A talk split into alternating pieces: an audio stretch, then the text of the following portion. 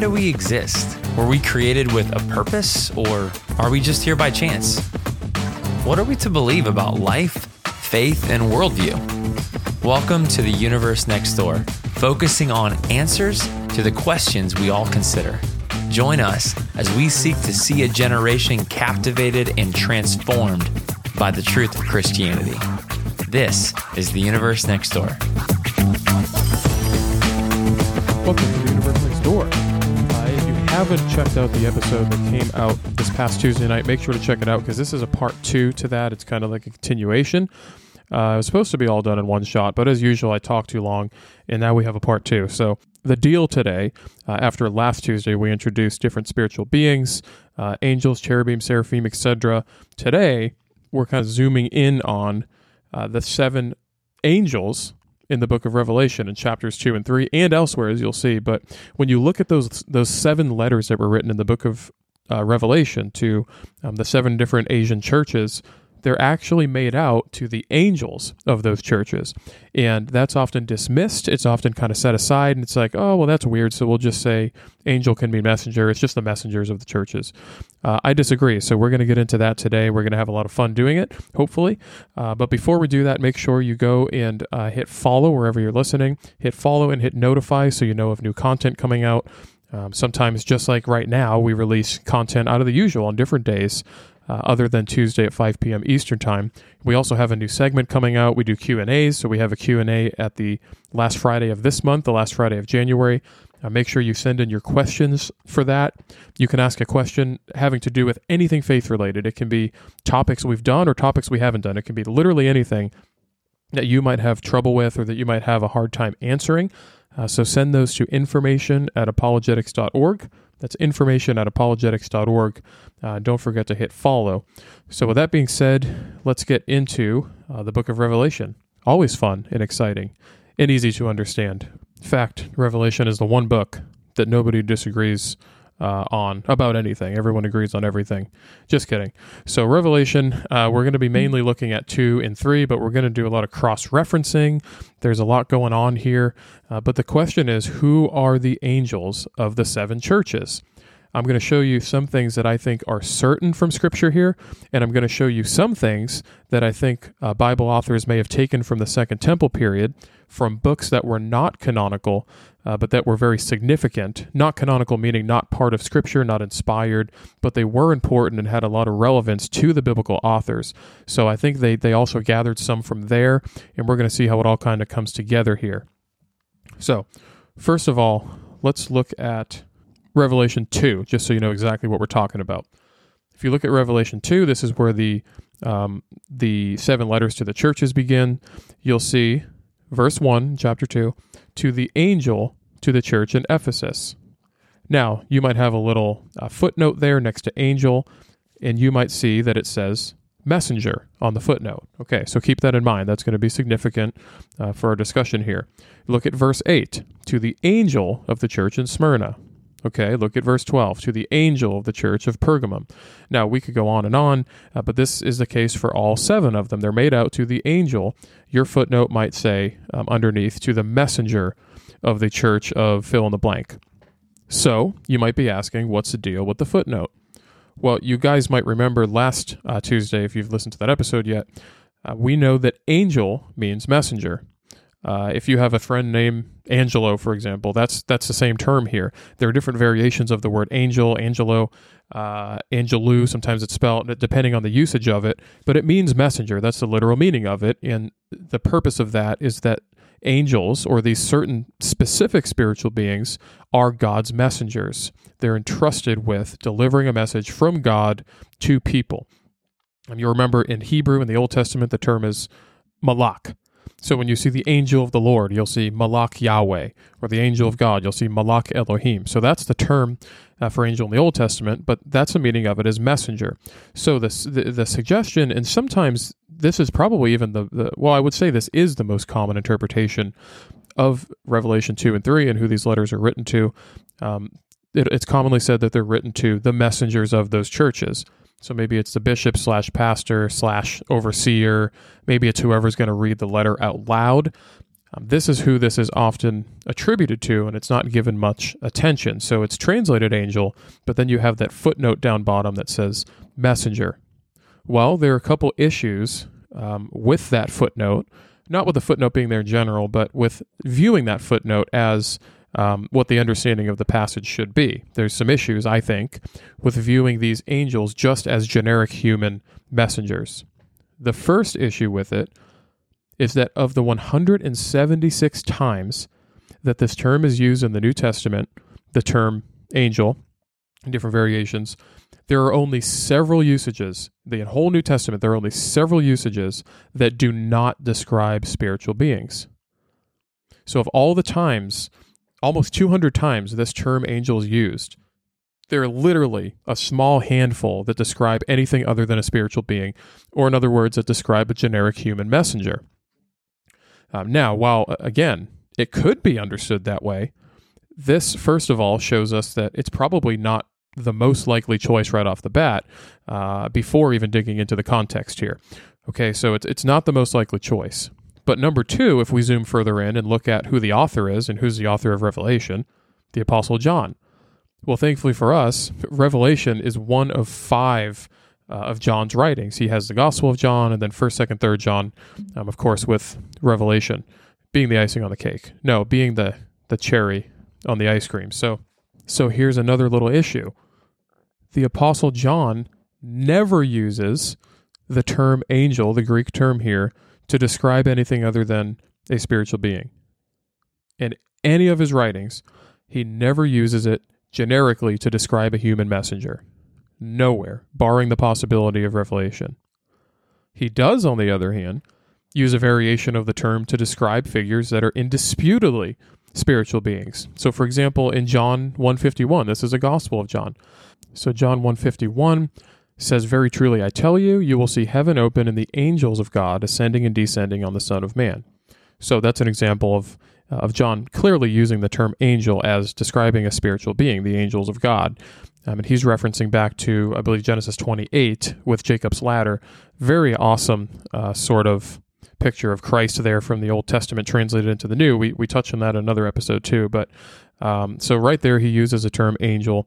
Very clearly, he uses it to describe a spiritual being, not a generic human messenger. So that's an example of him using it there. If you go to John 20, if you remember, after Jesus' resurrection, in verse 12, he describes the two angels that were there at the scene, and he uses the same term again, the same term he's using in Revelation. So you have a number of examples of him using this to describe spiritual beings. You never have an example of him using it generically to describe human messengers. Now, on the other hand, there are plenty of terms he could have used if he was simply describing human messengers. He could have used the term presbyter. He could have used the term episkopos, the term translated into bishop. There are a number of terms, shepherd, that he could have used that would have been well known if he was intending to write this portion of Revelation, chapters 2 and 3, with the 7 letters to human messengers or human leaders. There are a lot of terms he could have used, and it's very unlikely that he would have used this term angel here when he never uses it elsewhere. So that's sort of our first roadblock cleared up with that footnote there.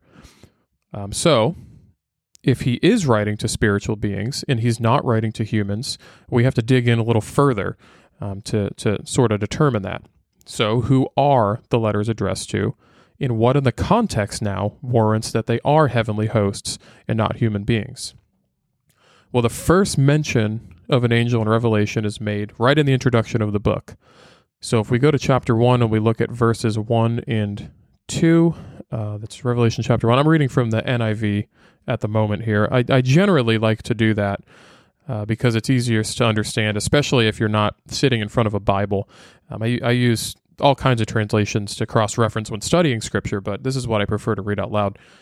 But this is Revelation chapter 1, verses 1 and 2. It says, "The revelation from Jesus Christ, which God gave him to show his servants what must soon take place.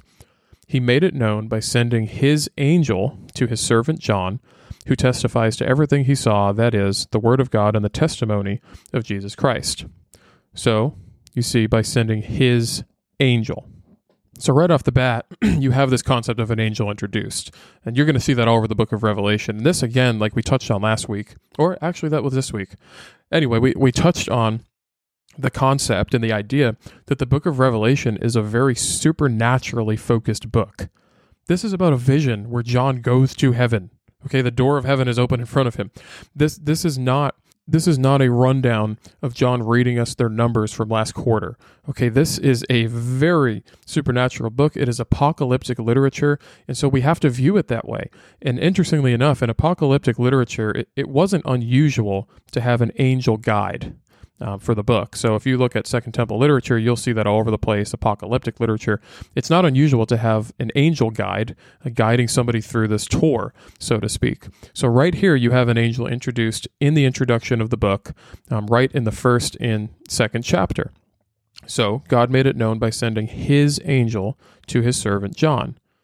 Now, if we go down a few more verses, starting in verse 4, we see John to the seven churches in the province of Asia, grace and peace to you from him who is, and who was, and who is to come, and from the seven spirits before his throne, and from Jesus Christ, who is the faithful witness, the firstborn from the dead, and the ruler of the kings of the earth. So we see another term introduced here that's going to be controversial, and that is the term seven spirits. So you have God the Father and God the Son, and then you have the seven spirits before his throne. Now, while it is not unusual for two persons of the Trinity to be mentioned in the letterhead, there is no instance in the New Testament where the Holy Spirit is mentioned alongside the Father to begin a letter. So, for example, when you have the introduction in Philippians, you'll see grace and peace to you from God our Father and the Lord Jesus Christ. You'll see the same thing in Ephesians, and so on and so forth. Paul often starts his letters this way. He'll list God our Father, and the Lord Jesus Christ. Now, of course, we know God is a Trinity, so I'm not ruling out the possibility here that the seven spirits or the sevenfold Spirit is the Holy Spirit. I'm not saying that can't be a possibility, but I'm going to show you that I think it's very unlikely that the seven spirits here are the Holy Spirit rather than seven angels. We're going to show a link later that I think makes it really obvious. But you have the seven spirits here in front of God's throne, mentioned in the introduction in verse 4 here. And so again, the reason this is important is A, we're going to show how these seven spirits are linked with the angels of the seven churches, and B, we're going to show that I don't think that the seven spirits are the Holy Spirit, though many hold that view. I don't think that's the case. I think they are the seven angels, and they're linked together with the angels of these churches. Now, again, some people will argue that the seven spirits are the Holy Spirit. And one of the reasons is that if you look at the book of Isaiah in chapter 11, this is going to be verses 2 and 3 here. So if you want to go to Isaiah 11, verses 2 and 3, we see the Spirit of God will, or the Spirit of the Lord will rest on him, the Spirit of wisdom and of understanding, the Spirit of counsel and of might, the Spirit of knowledge and fear of the Lord, and he will delight in the fear of the Lord. So, you see these attributes given here, these seven different sort of attributes of God, but this is not intended to be, I don't think this is extensive. I think this is just a poetic way of describing God. I mean, for example, comfort and conviction are not mentioned here. I don't think this is intended to be a full list of all of the Holy Spirit's attributes. I think this is just a poetic way of describing him, and of course, the number of seven is always a holy number. It's always a significant number in Scripture. So Isaiah, it seems to be in verses 2 and 3 here, listing the seven attributes in a poetic way, but I don't think it's an all-intensive definition of the Holy Spirit or name for the Holy Spirit. Now, I did want to cross-reference quickly. This is a article from the Gospel Coalition, from somebody named Brandon D. Smith. And just as a side note, the Gospel Coalition, they do have a lot of good material. There's tons of people who have written for them and are writing for them. So you'll find a lot of good stuff there and useful stuff, but at the end of the day, they are kind of the ringleaders in the woke church. Their startup was funded by the Riottis, the same people who funded the Hillary Clinton campaign, so you can look into that if you want to. I'm not a huge fan in general, but there is a lot of good stuff there. And so what I'm going to do is cross-reference. I'm going to disagree here with an article from somebody on this very topic, the sevenfold Spirit or the seven spirits being the Holy Spirit. So this is an article from Brandon D. Smith. I'll link it in the description below. A well-written article. I just disagree with it. So he suggests that the throne room scenes in Revelation 4 and 5 show the seven spirits proceeding from the throne as the eyes of the Lamb. So read Revelation 4 and 5 if you haven't. Whereas every other creature in heaven is turned toward the throne, bowing down and singing praises to God in Christ, we see the seven spirits coming from the throne, indicating that unlike angels or other creatures, they have a place on God's throne and represent his activity from the throne. So he's making the point here that because these, whatever the sevenfold spirit is described as the eyes here. He's saying, well, eyes proceed from the throne where every other creature in heaven is turned toward the throne. And so this wouldn't be angelic creatures or anything like that. It would be the Holy Spirit.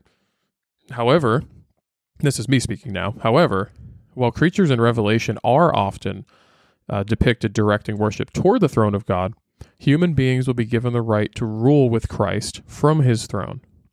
Don't forget that. And where's that found?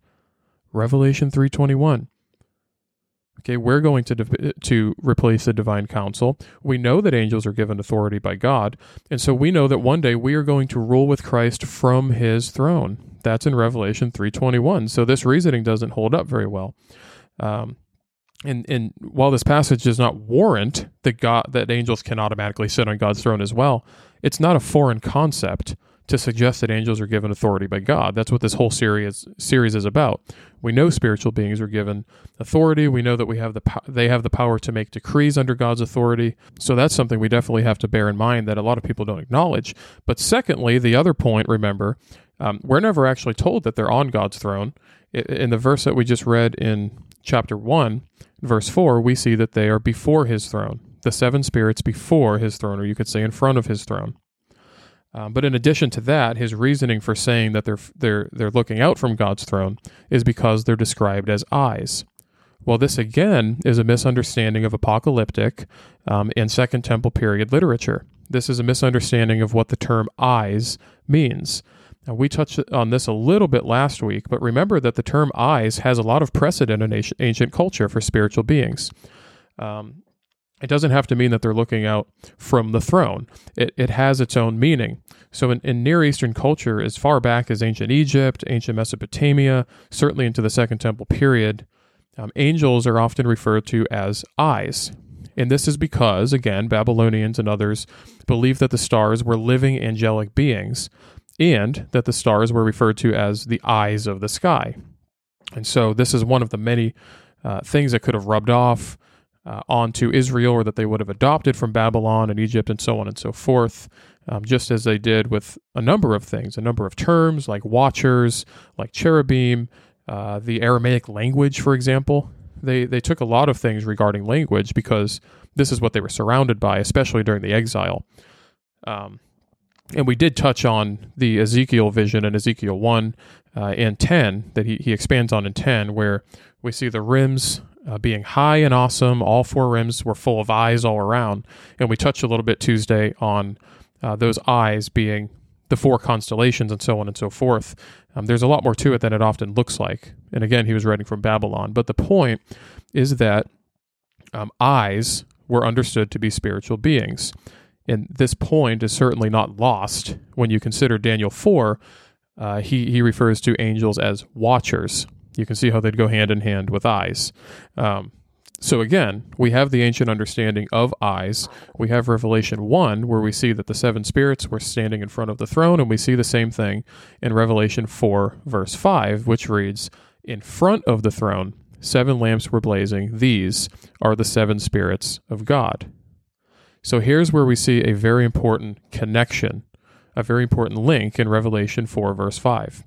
Again, in front of the throne, seven lamps were blazing. These are the seven spirits of God. So this is very significant to our argument here, my argument at least, that clearly there's a connection between the seven angels of the Asian churches, the seven churches, and the seven spirits. Here's a link provided, right? We see the seven lamps, and we see the seven spirits of God. So where does this connection come from, and what is John trying to communicate? What is he communicating by linking them together here? Well, when you look at Revelation 3:1, John's usage of the number 7 and the connection between the 7 spirits and the 7 angels of the churches is revealed. We see a very obvious purpose to it. He says in Revelation 3:1, "These are the words of him who holds the 7 spirits of God and the 7 stars." So that's the link we need, right? We see Christ holding the...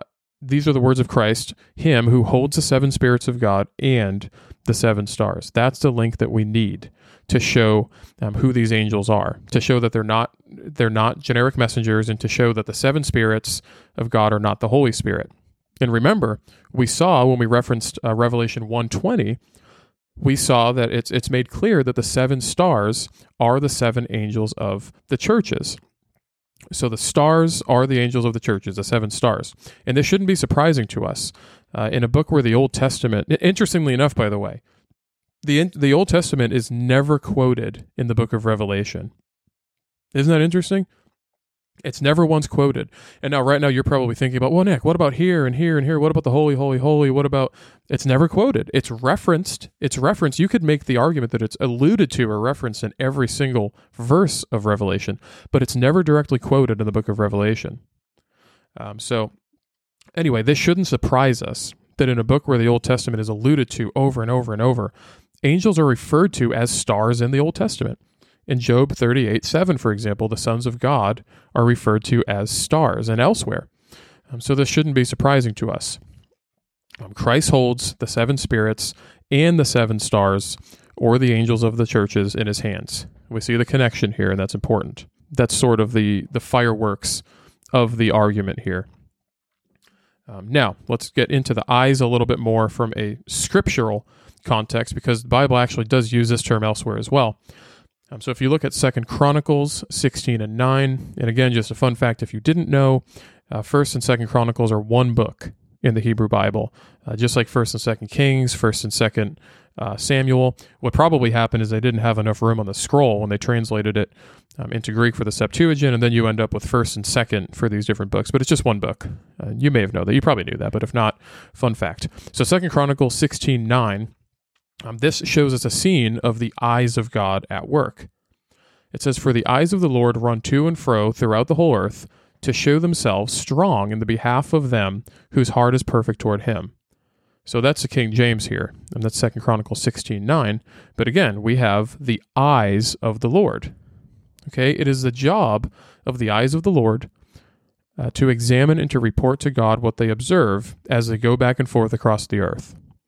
So these are spiritual beings tasked by God. That's 2 Chronicles 16:9. Now we're going to see this again in Zechariah 4, but we also see in the book of Job, and I might do a short episode on this too. I touched on this in pretty good detail in our Satan series that we did last year. Oh, fun, joy. But I might do an episode on who the Satan in Job actually is. We see the same thing in Job, though. We see this spiritual being, the Satan, or Ha-Satan, who goes to and from all the earth and walks up and down on it. So that's a similar description we have in Zechariah 4, which is a chapter crucial to understanding Revelation. Everybody would agree with that. We see in Zechariah 4, verse 10, that these 7 are the eyes of the Lord, which range through the whole earth. So again, there is plenty of precedent for spiritual beings, and in here, Zechariah 4:10, even the 7, specifically 7 spiritual beings being referred to as eyes. And they're referred to as eyes. Think about it. Why would they be called eyes? Well, because they can see things. They can see things we can't see as spiritual beings. They're not limited to the physical realm like we are limited to the physical realm, except for in the rare case that God gave these men a vision, a very specific vision or a prophecy. We're limited to the physical realm. We can't see what they can see. So, the eyes are now seen here in Revelation 5:2 in their heavenly role. It's the same beings, the same Old Testament terminology here used to describe them. And notice, this is actually really interesting. I'll read you Revelation 5:2, and you'll see something really interesting and directly linked to what we just read from Chronicles and from Zechariah. Revelation 5:2 says, "The Lamb had 7 horns and 7 eyes, which are the 7 spirits of God." Now listen to this. sent out into all the earth. So remember, John never makes any direct quote from the Old Testament, but here he is very clearly alluding to what we just read about the eyes being sent out into all of the earth. It's the same creatures here. It's not the Holy Spirit. It's spiritual beings. And I think that much is made obvious here. I think we've made that much clear. So now that we've cleared that up, we know that it's not the Holy Spirit. We've established that the eyes, they have a position in the Bible. They're used in the Bible. They're mentioned in the Bible, Old Testament, Revelation, Second Temple Period literature. Who are these seven angels, these seven spirits that are linked? Again, just a rehash. We know the seven spirits are the seven angels of the churches, or the seven stars. We saw that link just a moment ago. So who are they, and how are they connected also with the angels who blow the seven trumpets in Revelation 8 through 11? So earlier I touched on the significance of Second Temple Period literature. While it isn't inspired, while it isn't included in the canon, it is significant because it helps us understand what the New Testament writers were writing. This is because they were very familiar with Second Temple Period literature. They reference it all the time, and in fact, I think there are a handful of passages that apart from, for example, the Book of Enoch, you almost just can't make sense of it. Like the weird passage in First Peter, we did that last year. You have the Ascension of Moses referenced in the Book of Jude, where the Archangel Michael and Satan are arguing over the body of Moses. So these are very significant writings to the New Testament authors, and while they're not inspired, they are very, very important. So with this being said, Enoch, it's referred to as the Book of Enoch. It's actually 1st, 2nd, and 3rd Enoch, and it's not claimed to have been written by Enoch. It was somebody else, and they would just use different names. They weren't pretending to be Enoch, just you have to name it something. And there's a ton of these type of books in the Intertestamental Period, or the Second Temple Period. But Enoch has without a doubt impacted John's writing of the Book of Revelation. And I think it very well may explain who he had in mind with these seven angels. And again, this is a concept. This isn't just speculation. It's not like they just found this in Second Temple Period literature. We just saw a couple verses from the Old Testament where even in Zechariah, seven angels are specifically mentioned as being referred to as the eyes of the Lord. So this didn't pop up in the Book of Enoch. A lot of the stuff you see in Second Temple Period literature is either commentary on or expansions of what you see in the Old Testament, and I think this is one of those cases. And if you're ever interested, you can find Enoch online. You can just type it in. You'll find a PDF and a couple of good translations. But so in Enoch chapter 20, if we look at verse, the section is 1 through 7, but in verse 1, we see seven holy angels or archangels presented. Remember that number seven, that's significant. So seven archangels are presented. Their names are Uriel, Raphael, Raguel, Michael, you recognize that name, Seraphim, Remael, and another name you recognize, Gabriel. And in fact, the author of Enoch presents these seven angels as those who, guess what? Who watch. These are the seven angels who watch in Enoch chapter 20, verse 1. Now, I don't think that that's a coincidence. Okay, in Revelation 8:2, it's not simply mentioned that there were seven angels, but that they were the seven angels. And in fact, one of the angels, you'll know Michael, he's mentioned directly in the Book of Revelation. He's mentioned in chapter 12, where he's seen, of course, waging war with Satan or the dragon. And Gabriel, he's not mentioned directly in Revelation, though he plays a huge role in the New Testament, of course.